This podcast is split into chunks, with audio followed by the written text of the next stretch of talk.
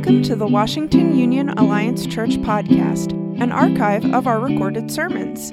We're a Christian and Missionary Alliance church located in New Castle, Pennsylvania. For more information, go to wuac.org.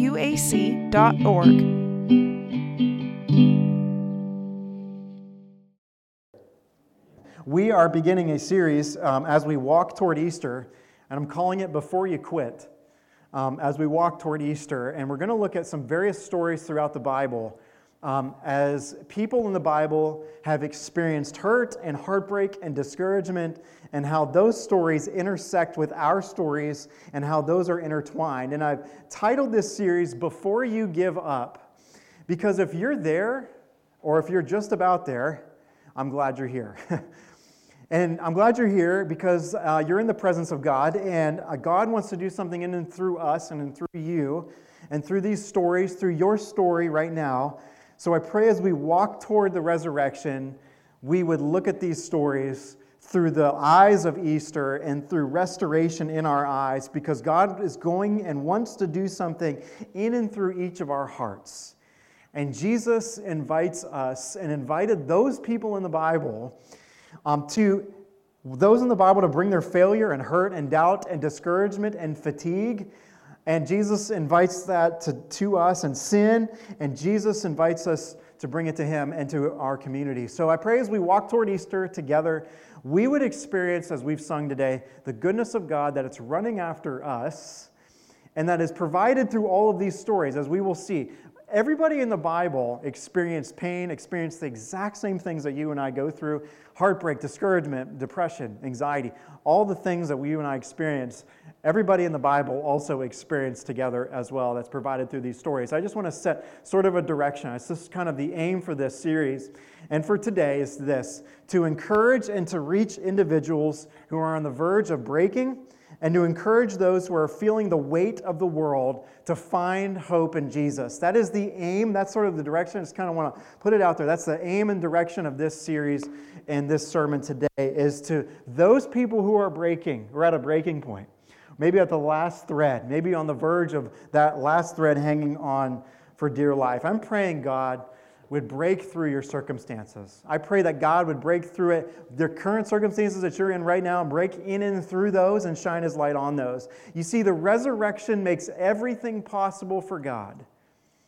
The resurrection is proof that God is for you, loves you, and that the power of God is available for every single person who calls upon his name. Maybe you're here this morning and you're sort of in the audience and you've got this question in your mind Does God care?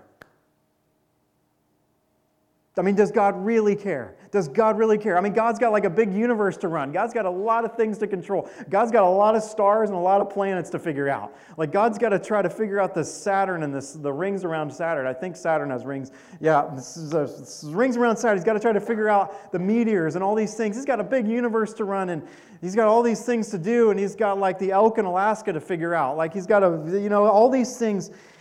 God's got a big deal. Does he really care about me? Does God really care? The world has enough problems and issues, and we might be asking ourselves is God really bending an ear toward my life when I pray? Is He really doing that? Is God's eye really on me and my family and the hurt I've experienced and the hurt that I'm going through? Is the Jesus told in the Bible, is this really true? Is the message that millions of people are gathered around today, right, and sitting in various auditoriums of various sizes and various seats right now. Everyone's filled around the world right now with the message of Jesus. Is this is, is that really true? What weight, what significance does this story right now have in my life? What do I know about this to be true? How can I know this to be true? What does a 2,000 year old two wooden beams have to do with anything with my kids who never seem to listen? My relationship with my friend who's backstabbed me. My family, whose dysfunction runs very deep. My soul that never seems to be watered. My life that seems so out of control and so out of sorts. How can I know this is actually worthwhile? One of the more powerful accounts of this comes from a story of his ministry. Jesus was teaching people, it comes from John 11. And this was as Jesus was entering Jerusalem. And uh, as Jesus was on his way there, and, uh, and so let me set up the big picture of this. John chapter 11 is where this story comes from. And I uh, forgot the page number unless my lovely bride would open the Bible right in front of her and tell me the page. That would be great. Thank you very much for that. Big picture, we'll talk about it and then I'll, I'll hear from her. 760? 760, thank you. So if you want to grab the Bible in front of you, you can do that. Um, and uh, by the way, if you don't have a Bible, make sure you uh, let me know if you need one. Uh, would be honored to give you a Bible uh, so, John chapter 11. Jesus has been making his way to Jerusalem. He has been with odds with the religious leaders of the day. They didn't like him very much because of all the claims that Jesus was making, and he's challenging their line of thinking throughout this whole time.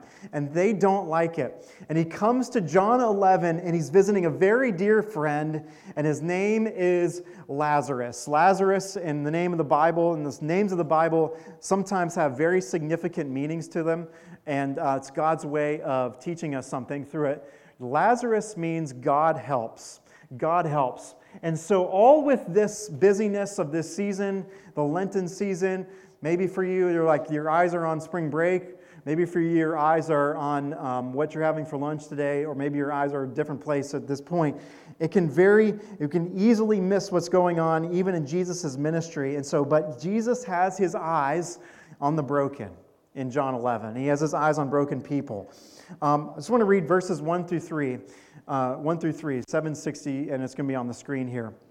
A man, now a man named Lazarus was sick. So that's how the chapter starts. A man named Lazarus was sick, don't know anything about him at this point, but he was from Bethany, the village of Mary and her sister Martha. This Mary, whose brother Lazarus now lay sick, was the same one who poured perfume on the Lord and wiped his feet with her hair. So the sisters sent word to Jesus Lord, the one you love is sick. First time we hear um, Lazarus in the Bible, he's mentioned again in Luke 16 in a parable, um, but this is the first this we hear about Lazarus. Lazarus is sick. Don't know about his parents, just about his sisters. We don't know what his education background was. We just know the sisters, Mary and Martha. Evidently, the sisters see Jesus, they see Jesus, and they see Lazarus as becoming so sick and so ill that they have to get a hold of Jesus for Jesus to go and head that way. Jesus apparently has a very special place for Lazarus. Lord, the one you love is sick. Apparently, a very special relationship with Lazarus, and Jesus sees hurting people. Jesus sees hurting people in their time of need, and he meets them in their time of need. In fact, it's the Bible's way of saying, and John, the gospel, the writer of this gospel, saying, like the, Jesus is saying, like, God, like bring the needy people to me. Bring the needy persons in your family and your circles and your loved ones in the church. Bring the needy people of the world to Jesus. So, um, if you're, so let's jump in. If you're, place, if you're in a place of hurt, this is a good message. If you're in a place of hurt, very simply this Jesus sees you, his eyes are on you, and he notices. His eyes on the broken. So let's go there. Um, John 11. Um, again, we at this church value the teaching and preaching of the scriptures, and it's my prayer um, that you would find a church that preaches and teaches the scriptures faithfully. And on page 760 on the screen behind me, I'm going to start in verse 4 says this When he heard this, Jesus says, This sickness will not end in death. No, it is for God's glory, so that God's Son may be glorified through it. Now, Jesus loved Martha and her sister and Lazarus. So when he heard Lazarus was sick, he stayed where he was two more days, and then he said to his disciples, Let us go back to Judea. So I have a question about this. So he stayed where he was two more days. Have you ever puzzled, kind of puzzling question there? Why would Jesus stay when someone's sick two more days? Have you ever asked God that question? God, if you had been here, blank. We ask things about God's timing, don't we? Lord, why delay? Why didn't you intervene here? Why didn't you step in when the relationship fell apart? You ever felt that way? Like, where were you, Lord? You came too late. Where were you when my loved one died? Where were you when my marriage dissolved? Where were you when my parents divorced? Where were you when my father became an alcoholic? Where were you when I was cheated on out of my promotion?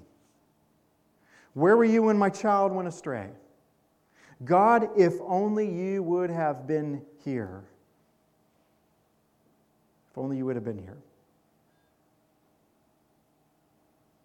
And Martha stares into Jesus' face with confused eyes. The one who could have made a huge difference did not. And we'll find that in verse 21. I'm going to skip to verse 17 for a minute. I skipped those. I just realized I needed to read those before that. We're going to read verse 17. Go to verse 21. Then we'll come, we're going to read 17 to 21, 17 to 27. If you'll go there with me. On his arrival, Jesus found that Lazarus had already been in the tomb for four days. So, on his arrival, Jesus found that Lazarus had been in the tomb for four days. In, uh, in the land of the Bible and in uh, the times of the Bible, uh, you were really you were dead for you you were play, there was like kind of a burial ritual that after three days you were really dead okay so for four days is the bible's way of telling us that like lazarus is like really really dead. So after three days they would kind of put spices and do all the kind of burial and ceremonious rituals. And so jesus found lazarus had been in the tomb for four days. That means like you're really dead. Like you're not coming back um, and so he's dead, really dead for four days. Bethany was less than two miles from Jerusalem, and many Jews had come to Martha and Mary to comfort them in the loss of their brother. When Martha heard that Jesus was coming, she went out to meet him, but Mary stayed at home. Lord, Martha said to Jesus, this is that point, if you had been here, my brother would not have died. But I know that even now God will give you whatever you ask. And Jesus said to her, Your brother will rise again. Martha answered, I know he will rise again in the resurrection at the last day. Jesus said to her this, these are poignant words, I am the what? Resurrection and the what? Life. The one who believes in me will live even though they die, and whoever lives by believing in me will never die. Do you believe this? And in verse 27 it says, Yes, Lord, she replied, I believe that you are the Messiah, the Son of God, who has come into the world.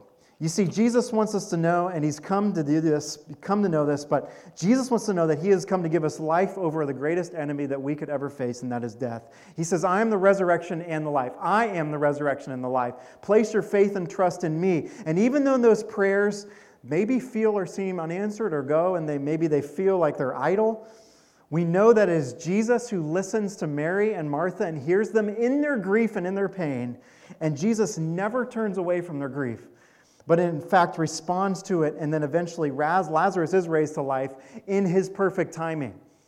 There's this peculiar statement that Jesus makes. It says, It is for God's glory that God's Son may be glorified through it. Did I not tell you that if you believe, you will see the glory of God? We know that eventually Lazarus does get raised from the dead, but Jesus awaits for him to be raised. You see, God's will is perfect, so that God can grow us into fully knowing Jesus Christ as an all sufficient Savior for our life. The love of God has a deeper and greater kind of love that can only be experienced when we experience pain. As difficult as that sounds, that the love of God, there's a love that God wants us to know through Christ that can only be experienced through pain and grief and hardship. You see, the goal for Jesus' love for us is not for us to have a life free from the pain and suffering and the problems of this world, but for us to deepen our love for Jesus and then for God to be glorified through it. You see how we might be asking, well, how can I glorify God when there feels like there's so many problems? When things aren't going well, when things are going downhill, how can I glorify God in my life? What if my life is nothing like the way I anticipated? I had everything mapped out in life. I had all the T's crossed and I's dotted, and I got that thing, and um, you know, went to school and what this, and I, my life is not going the way I anticipated. Got more questions than answers. People have let me down. Well, that's where the Easter story comes in. that's what we'll find out in a few weeks. But if you'll come for the cross to just for a minute. You see, after being sold for pieces of silver and um, beaten and unjustly arrested with no charge of evidence, evidence against him and bloody to the point of death, Jesus walks his own cross, which was 100, over 100 pounds, about a mile down a winding road, Via Dolorosa. And with a roaring cloud, crowd around him and limbs that were past the point of numbness, Jesus gets to that cross and they shove him to the ground. and he stretches his arms against those beams and presses a knee against the forearm and a spike against the hand. Jesus turns his face toward the nail. And Jesus, fully God, fully man, could have stopped it. He's the same guy who made the waves of the sea stop. He's the same who would have raised Lazarus from the dead. With a single word, a clench of the fist, a hand that stilled the seas, he could have stopped. Why not? Because he loved you and I too much. Every nail and every hammer of that nail that went into the beams, he loved you and I. Every push for that oxygen on the cross. Mean that God's meant that God saw something else in each one of us. And between his hand and the wood, there was a list, a long list, a list of all of our mistakes, past, present, and future. Our lusts, our lives, greedy moments, prodigal years. Our years of regret, of haves and have nots. He saw bad decisions from last year, bad attitudes from last week. And there in broad daylight for all the world, there was a list. And he saw the list, and he knew the price of those sins would be death, separation from God. And he knew the source of all those sins was you, and he couldn't bear the sight of eternity without you. And he chose the nails. And he chose the nails for you and I. Acts 4:33 With great power the apostles continued to testify to the resurrection of the Lord Jesus and God's grace was so powerfully at work in them all. Romans 6:8 through 11 The death he died he died to sin once and for all but the life he lives he lives in God. In the same way count yourselves dead to what? Sin but alive to God in Christ Jesus. And in 1 Peter Praise be to the God of our Father of our Lord Jesus Christ in his great what? Mercy, he has given us new birth into a living hope through the resurrection of Jesus Christ from the dead. In Revelation, we're told that one day he will wipe every tear from their eyes. There will be no more death, mourning, or crying, for the old order of things has passed away. And that is a wonderful verse about a fantastic future. And you're like, yes, God, that, that's, my, that's my life. I want that. And you're like, man, well, like, what about right now? What about now? We can also choose our perspective in life. And we can dwell among the traffic jams, trying to see what the world is going on, maybe even discussing it with others, maybe at the local barber shop where you get all the gossip of the local news and every iota of what's going on in their town and everything like that. Or we can choose to believe the scriptures in John 11. Be elevated above the traffic to see what God is doing and to see that help is on the way that God is in control. I believe that with all my heart, and I believe that on the authority of the Bible, and I believe that on the scriptures, that God is in control. He wants us to pour out our hearts to Him. He cares so much that He wants our sorrows. He's not a stoic God. He feels our pain. We know this from the Lazarus story. God feels your pain, feels your sorrows. And He wants us to understand that He is with us. He brings us joy and He brings us resurrection life into all of our afflictions, into all of our pain, and believing Him that we can find peace and we can find joy and also the delays. So, where's our perspective? Is it down here, sort of in the traffic at times? And yes, it can be at times. That's human nature. Or is it from above, where Jesus Christ is seated at the right hand of God? And when Jesus died on the cross, forgiveness of sin, life eternal, bought with a price. You were chosen, redeemed, and cherished. Life and life eternal was purchased for you on Calvary.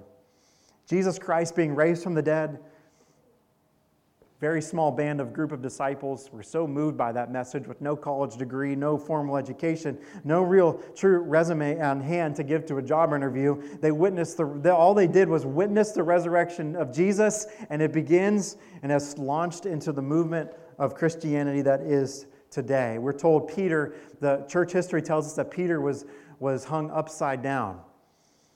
And he went to great lengths to spread this message. And Nero barreled down on Christians. And yet we're told that Peter is like zealous for God and zealous for this message. And we're told this. We're told that women are the first eyewitnesses to this. And we're told at the very beginning of that empty tomb there was mixed emotions, fear, there was all kinds of emotions the entire church was locked in one room and they were like, man, did this really happen? And yet many of those apostles died for it. And the story would have died out. I mean, if this would have made up, the story would have died out. And yet it continues today. No Bible would have been written, no church enacted, no faith to be sure of. And you see, this resurrection, living hope, is a present reality right now. We have assurance that we will know where we will spend the rest of our lives, but this is not simply a passageway to eternity. We know this life is often a blip on the radar in terms of eternity, but the resurrection gives us hope even now. We can see other people, church, we can see other people through the lens of the resurrection. We can see other people through the lens of the resurrection. The people that may irritate us, the people that really annoy us, people that we'd maybe rather not hang out with. But you see, the resurrection tells us that we can see other people through that lens of the resurrection. Our families, our marriages, our relationships, resurrection in the life gives us purpose to live life here and now. And he can certainly, and this is not simply just a, a good saying or a good, uh, good piece of advice. This is, this is the truth. That if Jesus can be raised from the dead, he can certainly resurrect any circumstance in our life. Death does not have the final say. Jesus' declaration over our life is our foundation for this life. Deeply personal. This, this message is very deeply personal for Jesus and for this family as well. I'm going to pick up back in verse 27. She says, Yes, Lord, I believe that you are the Messiah, the Son of God, who has come into the world. After she had said this, she went back and called her sister Mary aside. The teacher is here, she said, and is asking for you. When Mary heard this, she got up quickly and went to him. Now, Jesus had not yet entered the village, but was still at a place where Martha had met him. When the Jews had come, who had been with Mary in the house, comforting her, noticed how quickly she got up and went out, they followed her, supposing that she was going to the tomb to mourn there. When Mary reached the place where Jesus was and saw him, she fell at his feet and said, Lord, if you had been here, my brother would not have died. When Jesus saw her weeping, you know, Jesus saw her weeping, and the Jews who had come along with her weeping, he was what? Deeply moved in spirit and trouble. Where have you laid him? He asked. Come and see, Lord, they replied. Verse 35 Jesus wept. Then the Jews said, See how he loved him. But some of them said, Could not, he, could not he who opened the eyes of the blind man have kept this man from dying? In verse 38, Jesus once more deeply moved. We see Jesus throughout this whole kind of story, like very deeply involved in someone's pain and anguish and heartbreak. Deeply moved, came to the tomb. It was a cave with a stone laid across the entrance. Take away the stone, he said. But Lord, said Martha, the sister of the dead man. By this time, there is a bad odor, for he has been there four days. I got a little bit of a chuckle out of that verse that John would tell us that Martha said, By this time, there's a bad odor. Well, no, yeah. I mean, four days, you know, dead body there, four days, there's a bad odor. So um, I got a good chuckle out of that. Um, anyway, then Jesus said, Did I not tell you that if you believe, you will see the glory of God? So they took away the stone. Then Jesus looked up and said, Father, I thank you. These are these, interest, these really important words. I thank you that you have heard me. I knew that you always hear me, but I said this for the benefit of the people standing here, that they may believe that you sent me. And Jesus, when Jesus said this, Jesus called in a loud voice, Lazarus, come out. And I circled word Lazarus there because the Good Shepherd knows our names. He calls them by name. Just know that God and the Lord calls us by name. The dead man came out, his hands and feet wrapped with strips of linen and a cloth around his face. Jesus said to them, Take off the grave, grave clothes and let him go. Okay, very simply, there's, this is very simple. No 15 minute lesson. Very simple, powerful, profound words. Jesus calls a man by name. Nothing like this in this, this circumstance happened in the cross Jesus' ministry, four days dead. Jesus, who had called disciples, made water into wine, won a Samaritan village, healed a faraway boy, opened the eyes of the man born blind, but conquered death. And maybe your name is not Lazarus or Mary, Martha, but you can certainly put your name in there at this moment. Jesus touching your life and offering you hope in the present time, yes, even today is a time for a new day in your life. a new day of faith, Jesus calling your name. And today, the cross, this means not just this supernatural event. This is everyday goodness wins. This means that every day, when Jesus died and resurrected, it means everyday goodness wins. It means peace wins. It means his kingdom is coming and has come. It means courage over fear, and peace can overcome chaos. I've shared this quote before. This is a great quote. But this Dale Bruner, he says, God did not need a fetus for the incarnation, water for his son's baptism, a cross for his son's death, or a cadaver for his son's bodily resurrection. God can squeeze water from a stone, but God used all of these lowly realities to do the great work of world salvation because he entered into our grief and our pain. God chose the lowly things of the world to shame the wise. Jesus was simply visiting on a visit to his very dear friends. Very ordinary, mundane, and he can do it in church services such as ours. And he can do it in hospital rooms, grocery stores. Not only does the resurrection give us hope now, it gives us hope for eternity for all of us. It gives us also purpose. It live, we live with purpose through the resurrection of Jesus Christ. We have confidence in an everlasting life with the Father. Our lives can be full of purpose. A life driven by purpose has joy and freedom. We know what lies ahead, but this is our reality as believers in Jesus. We have purpose. Purpose drives us in such a way that others would see and that others would know the hope that we have in Jesus. And you see, with Lazarus dying and Jesus is dying, we're confronted with death, and death is inevitable for all of us, and sometimes we try to avoid that. And our society has created so much noise around death, there's no, not even time to think about it we're entertained and watch we watch gladiators fight and we're contain, we're entertained by that in movies and whatnot. And we watch it from a distance. And we aren't involved or necessarily responsible when we watch that. As one author says that to be detached from death is to be, to be detached from our life which is powerful words. Life is discovered when death is faced and faced victoriously. He will stand before lazarus' tomb and declare victory and He will stand in your life, in your heart. So if you are broken, battered, bleeding from the inside out, staring at a lifetime of bad decisions, ashamed, struggling with getting out of bed and facing today or for the next minute, thinking about checking out more than digging in, shaking your fist at God, angry, screaming at the heavens, staring at your hands, knowing what they've done, and wondering, how could God ever love you? Unable to breathe from the weight of the wound in your chest, mopping up the leftover scars in your heart because you trusted someone, searching the horizon for any sort of prodigal son or daughter, covered in soul wretched grief and spirit breaking sorrow. Unable to see the daylight for the blanket of darkness, unable to get off the merry-go-round and stop the cycle of medicating your pain with pills or drink or sex or money or anything else in between.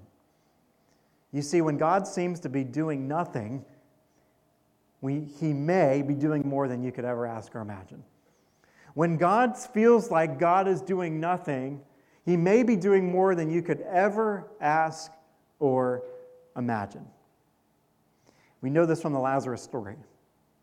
And Jesus died while we were enmity with God, brought us back, reconciled us to God. While we were in sin, Christ died for us.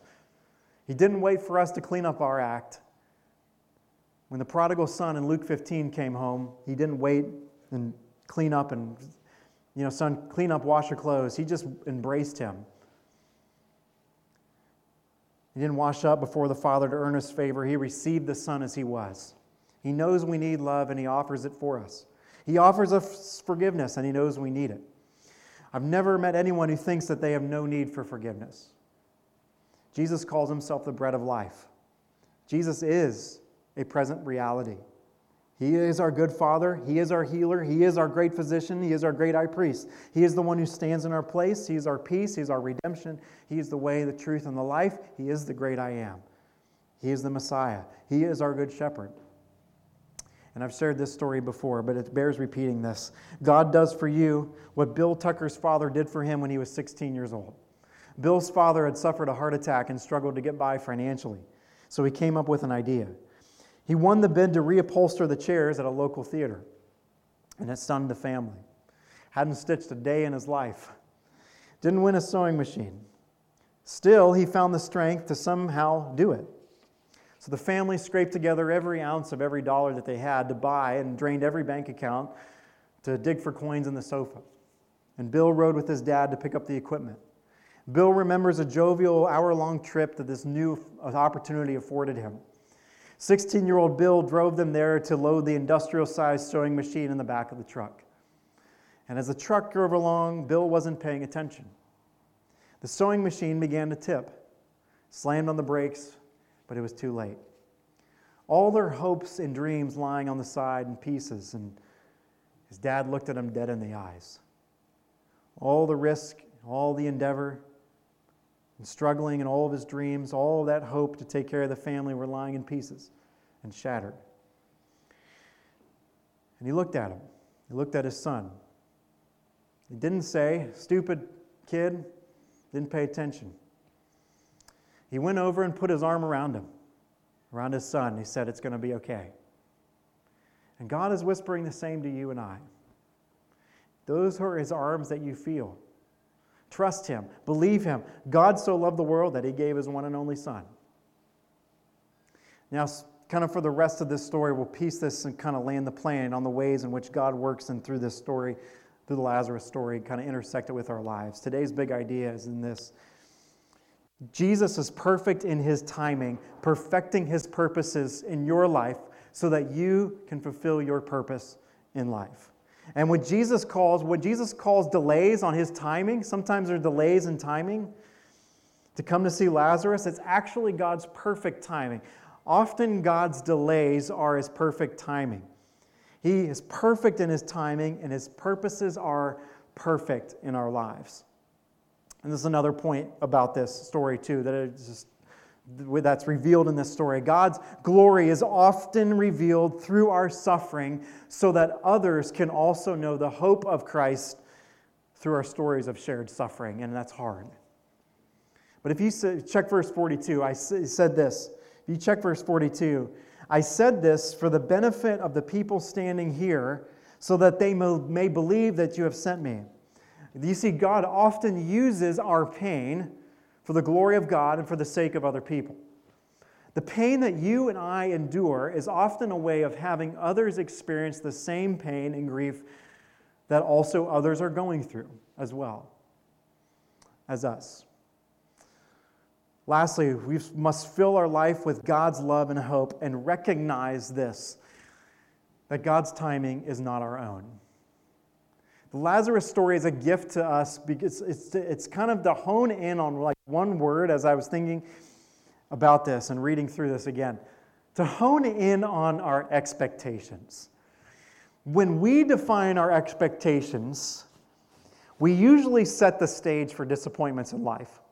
Life seldom turns out the way we hoped for or dreamed it would. Mary, the mother of Jesus, Elizabeth, 40 years of barrenness.